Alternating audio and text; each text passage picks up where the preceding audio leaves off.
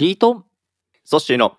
ラジオ歴史小話。じゃがじゃがじゃがじゃがじゃが思わずシェアしたくなる歴史の話。はい。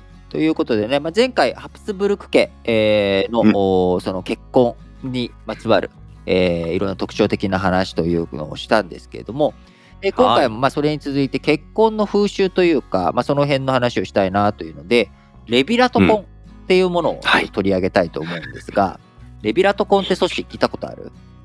初めて聞きました。あどこの地域の風習なんですまあかどこの地域っていうわけでもなく、うん。あのーまあ、はい。世界的に見られるけれども、まあ、うん特に遊牧民とかの方が多いかなというものなんだけどあのどういった風習かっていうと、えーお兄さんと、はい。おお嫁さんがいましたと。で、はい。そのお兄さんが死んじゃった。っうんうんていう時に、その残ったお嫁さんが、あのー実家に戻らずにうん。そのまんまその家族の弟とかと再婚する。あこういうのをあレビラトコンっていうのよ。ーなるほど。なので、まああのー嫁に来たとかね、うん昔のあれだと、おーそういった意味で、あの遊牧民とかだと、もともと部族、自分が、お嫁さんがね、もともといた自分の家族、部族からうん離れて、こう、他の部族のところに嫁入りすると。でそうすると、そこでの家族関係っていうのは、まあ、はい。あのー夫しかいないじゃない。そうですね。うんうん家族関係家族関係というのはあれだけど、まあ、頼りになるう存在、うんでなぜその人はいがその家族の一員かっていうと、うん。夫の妻だからってうん。いう身分じゃない、でこれが夫が死去しちゃうと消えてしまう、でそれを維持するためにはどうするかって言ったら、うん。他に結婚していない弟と結婚することによって、えその部族の中でのステータスっていうものが変わらないっていう、まあ、こういったことでレビラトコンレビレートコンと言ったりとかもするんだけれどもうんこれはラテン語で夫の兄弟ほという意味。レビラトっていうラテン。語そういう意味だったんだ。ラテン語。ラテン語。うんうんうん。で、えーのーかわ逆にうん、旦那さんが、はい。旦那さん側が妻が死んじゃった。で妻が死んじゃったのでその妻の代わりにそのうん。妹なり姉貴なり、そういったお姉さんなりを、うん。えー妻に欲しいということで、うん。妻の代わりに死ん。だ妻の代わりにその姉妹がうん。夫と結婚する慣習のことはソロレート婚,、ソロレート。婚っていう。レビラトにうん。対してソロレート。ート。はいはいはい。でこれもあのー多分あれなんだろうな、うん。あのラテン語。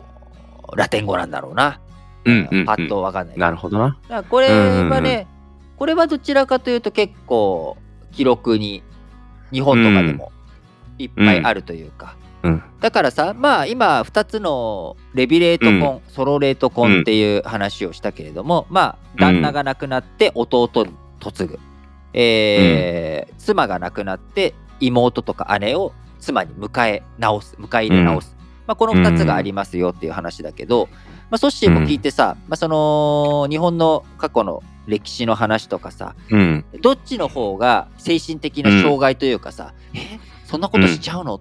っていうのがないの、うん。どっち？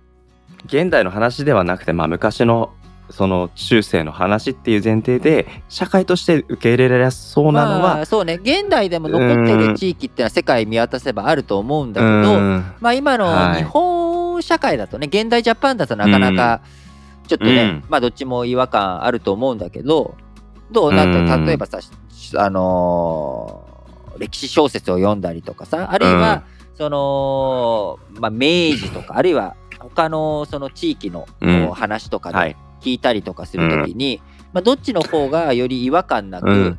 こう、受け入れられるような話その違和感なく聞けたっていうのはなんかどっちか差差あったりする？そっちの中で。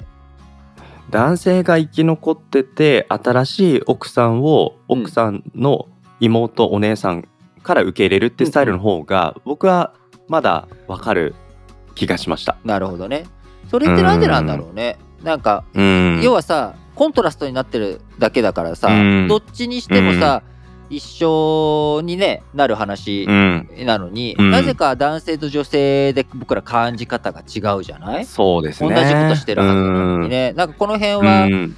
こうフェミニズムの文脈とかで考えても面白いのかなって思うんだけど、まあ、確かにうんトッシーの言う通りあの世界的にどっちの方が多い少ないって言ったら、あのー夫がね、えー生き残って、えー女性の方が亡くなったっていうのはあるしもともとなんだろうこう一夫多妻うん、はあっても、はい一。夫多妻はあっても多夫一妻って少ないじゃうない、ん。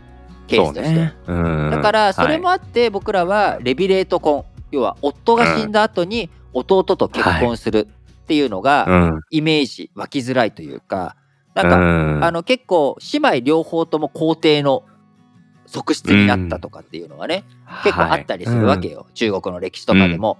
あのはいうん。お姉様とね妹両方がこう皇帝のこうはい。側室になるとかね。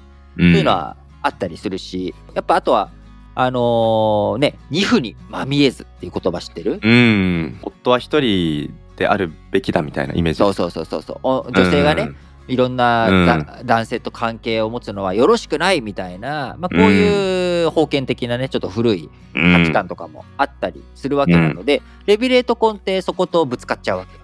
でそっかそっか。儒教的には、まあやっぱりその中国レビレート婚的なね、うん。これは遊牧民の風習だっていう下げすんだ見方とかもあって、まあその兄のね、えー嫁に手出すなんて、これはよろしくないと。そのねいくら兄が死んだ後とはいえ、それは兄嫁っていうステータスは変わらないんだから、っていう、こういう、えー発想。かけしからんというのもあって、うん。なかなかこう農耕民族的なねところだとレビレート婚っていうのはあんまり見られないんだけど。で一つねこのレビレート婚っていうもの、うん。その夫がね亡くなって夫の、えー兄弟と再婚するっていう、まあ、こういう婚姻スタイルう慣習っていうもの、えーこれがまあ、あの遊牧民とかに多いって話をしたんだけれども、うん。えー一つその、まあ、僕が知っている中で特徴的有名なあーものとしては、えーはい。まあ、疑惑でねあの本当かどうかっていうのは分かってないんだけどよく言われるのが、うん。はい。中国のうん。清、日清戦争、日清食品清いうん 清らかで有名な、清いっていう字。清らかで有名な清いという三千にね 青の字を書く清という国、はい。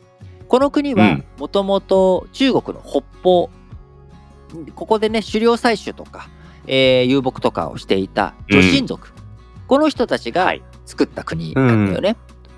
彼らが、まあ、北の方から徐々に南下して中国を統一してった。と統一していった。その清という国、で中国を統一する前中国にはい。攻め込んでいく前の、まだ、えー北方の方の巨大な帝国だった時の2代目。その時まだ2代目だったんだけども、本体寺っていう人がこのレビレート婚っていうものを禁止して、うん。で禁止して自分がそのまま死んじゃったのね。おー、なるほど。で死んで3代目の、えー順次帝という人、うん。でこの順次帝はまだ若かったわけよ。ちっちゃい子供だったの、うんうん。お父さん早くにあ。本体寺。2代目の本体寺は死んじゃったから。うん。すると、順治帝はまだ政治するには早すぎるっていうことですかね。もうちっちゃかったからね、うん。もう一桁ですよ。8歳とかだったかな何歳かちゃんとは覚えてないんだけど、あのもう3歳とかだったからもうすごいちっちゃかった、うん、なので、はい。えー、と権力を実際に握ったのはそのドルゴンっていううん。順はい。次帝のおじさん、うん、うん、うん。死んじゃった？本体寺から見ると？弟とかに当たるんですかね。そはい、はい、はい。う弟うん。になるわけ。で、うん。順次帝を産んだお母さん本体寺と順次帝、本体寺との間に順次帝を設けたお母さんね、この人はまだはいはいはい生きてるわけ。うん、うん、うん。だけど、旦那であった、えー、名前が出る、順本順治帝のお父さん、本体寺、本体寺は亡くなってしまった。亡くなってしまってる。うん、うん、うん。で権力を握っているのは？ドルゴン。ドルゴン。ドルゴンは？はい。順次帝の？おじ。本体寺の？死んじゃった本体寺の？弟。ということは今日の話題テーマは？レビラトコン。レビラトコンレビラトコンって何だったっけ？旦那が死んで、旦那の弟と、えー奥さんが再婚すること。ことというと格好のメンバーが揃いましたねだけど、あれ？これ、本体寺がレビラトコンを禁止してたんですよね？そう禁止したんだけどでももともとなかなかさ、そういう慣習っていうのは、そう簡単になくなるものでもないじゃない、確かに。うん、うん。ね、だってさそういう例えばあのーなんだ。飲酒運転禁止ってなってもさ原発化してもさ、なかなかすぐなくならなかったわけよ。で、2006年にその福岡での大きな事故があってそこから世間の流れっていうのは変わっていったわけなので、うんトップがいくらそうは言ったって実際現場というか、そういうのはなかなか変わりづらいということもあり、あのーうん。その本自分順次亭は自分のお母さんと自分のはい。おじさんドルゴン、この2人がうん。こう再婚したっていう正式な再婚をしたっていうね記録とかは残ってなくて、うん。今諸説あるなんだけどもはい。事実上こう再婚してたんじゃないかとか、あるいは男女の関係になってたんじゃないかとか、うん、そういったものを順次次亭はめっちゃこう、疑ってたわけ。でドルゴンがしかも自分をさ大切に扱ってくれなくて、まあ権力握ってるのは俺だみたいな。甥っ子は俺のこと聞けばいいみたいなさ、のもあってなるほど。すげえ仲悪かったわけ、ドルゴンと順次亭。へでえ。いい関係じゃなドルゴンかったんだ。そう。でうん。ドルゴンが死んだ後順次亭はドルゴンをはい。こう皇族から追放したりとかね死んだ後よ。とかもこいつはね俺の叔父でも何でもねえみたいな、まあ、そういう、う。まあ、ステータス剥奪してやるぜみたいな、そんな勢い。はいはいはい。まあ、そんなことがあったので、まあ、レビラトコンのそのなんだろうこうレビラトコンって当たり前じゃんっていう社会遊牧民の当時の社会と、はい。えー昔からその儒教においてはそういうのはね異民族の風習で良くないっていうこれがぶつかったタイミングなんだよね。はあ。順次帝はだからその本体寺がその禁止した後に生まれた世代なわけ、レビラトコン。そっか。でうんうんうんなの、になんでみたいな感じだししかうも、んうん秦が北方からちょうど北京とかに入っていって、うん儒教的な教育そういったものを順次帝受けてたわけだからさ、はい。これをね疑ううん。ともうなんかみんなうん世の中世間なんて汚いみたいな感じに準じてはいとなったんだろうなっていうことで、そっか。うん。まあ、パパ自らね、決めた決まりを、まあ、自分の代でしっかりと浸透してかなければならぬみたいな、そういう気持ちもああっったのたんじゃないかかもしれないでなすね。。そうだね。うんうんうんあとは有名どころあれだよね。一番有名なのは、うんハムレット。ハムレット、シェイクスピアの作品そうそうシェイクスピアのハムレットはあのー自分主人公王子様じゃん？デンマークだっけ、あのー北欧のね、国の王様の王子ハムうレット。ん。で自分の父親が死んじゃった後にお王様の弟、要は自分の叔父のクローディアはい。が王様になって、はははでハムレットのお母さんとうんその弟が結婚する。うんでそこの中でハムレットがうん。生きるべきか死ぬべきかそれが問題だみたいなねいろんな名言を吐きながら物語が。なっていくとあいうことになりますので。兄嫁と弟みたいなうん。関係。とかね、うんまあこういったものっていうのは、まあ、文学作品とかにも現れてくるしなんかちょっと一つそのなんか違和感を生じさせつつでも物語を前にね進ませていく上でもいろいろと出てくるというところだと思いますので、うん。なんかああそういう風習、確かになんかちょっとうん。気をつけてみると、あなんかこういう作品とかにそういうのね。匂わせが入ってたりとかするうんうんなとか、うん。あのそういうので、えーいろんなね衝突があったりとかしたんだなと衝突あるんだなということでぜひ。まああのうん。せっかくなのでねレビラトコンという言葉こちらもねうん。覚えていただきつつ、えーいろんなあ歴史の物語、はい。そういうのを見る時のはい。一つの、作品とかね。うん。うん。こう軸軸軸じゃないな。なんかあそういうふう、あこれレビラトコンをしてうん。こう仲が悪くなったんだなとかね。ハムレうットの、んうん。うん。あこういう現象分かる。そこの違和感モヤモヤってあレビラトコンに対するモヤモヤだなみたいなね。なんかこういうのを、ぜひね。あのーうん。ちょっとお見ていただければなということでご紹介いたしました。今週も、おラジオ歴史小話お届けしたのは私リートンと私、ソッシーでした。バイバーイバイバーイ。また来週。こんにちは。ソッシーです。皆さん、日々のニュースって理解できていますか？政治や経済、国際関係に社会問題、さらに用語の意味や背景まで踏み込んでいくと、そりゃあ簡単に理解できないですよね。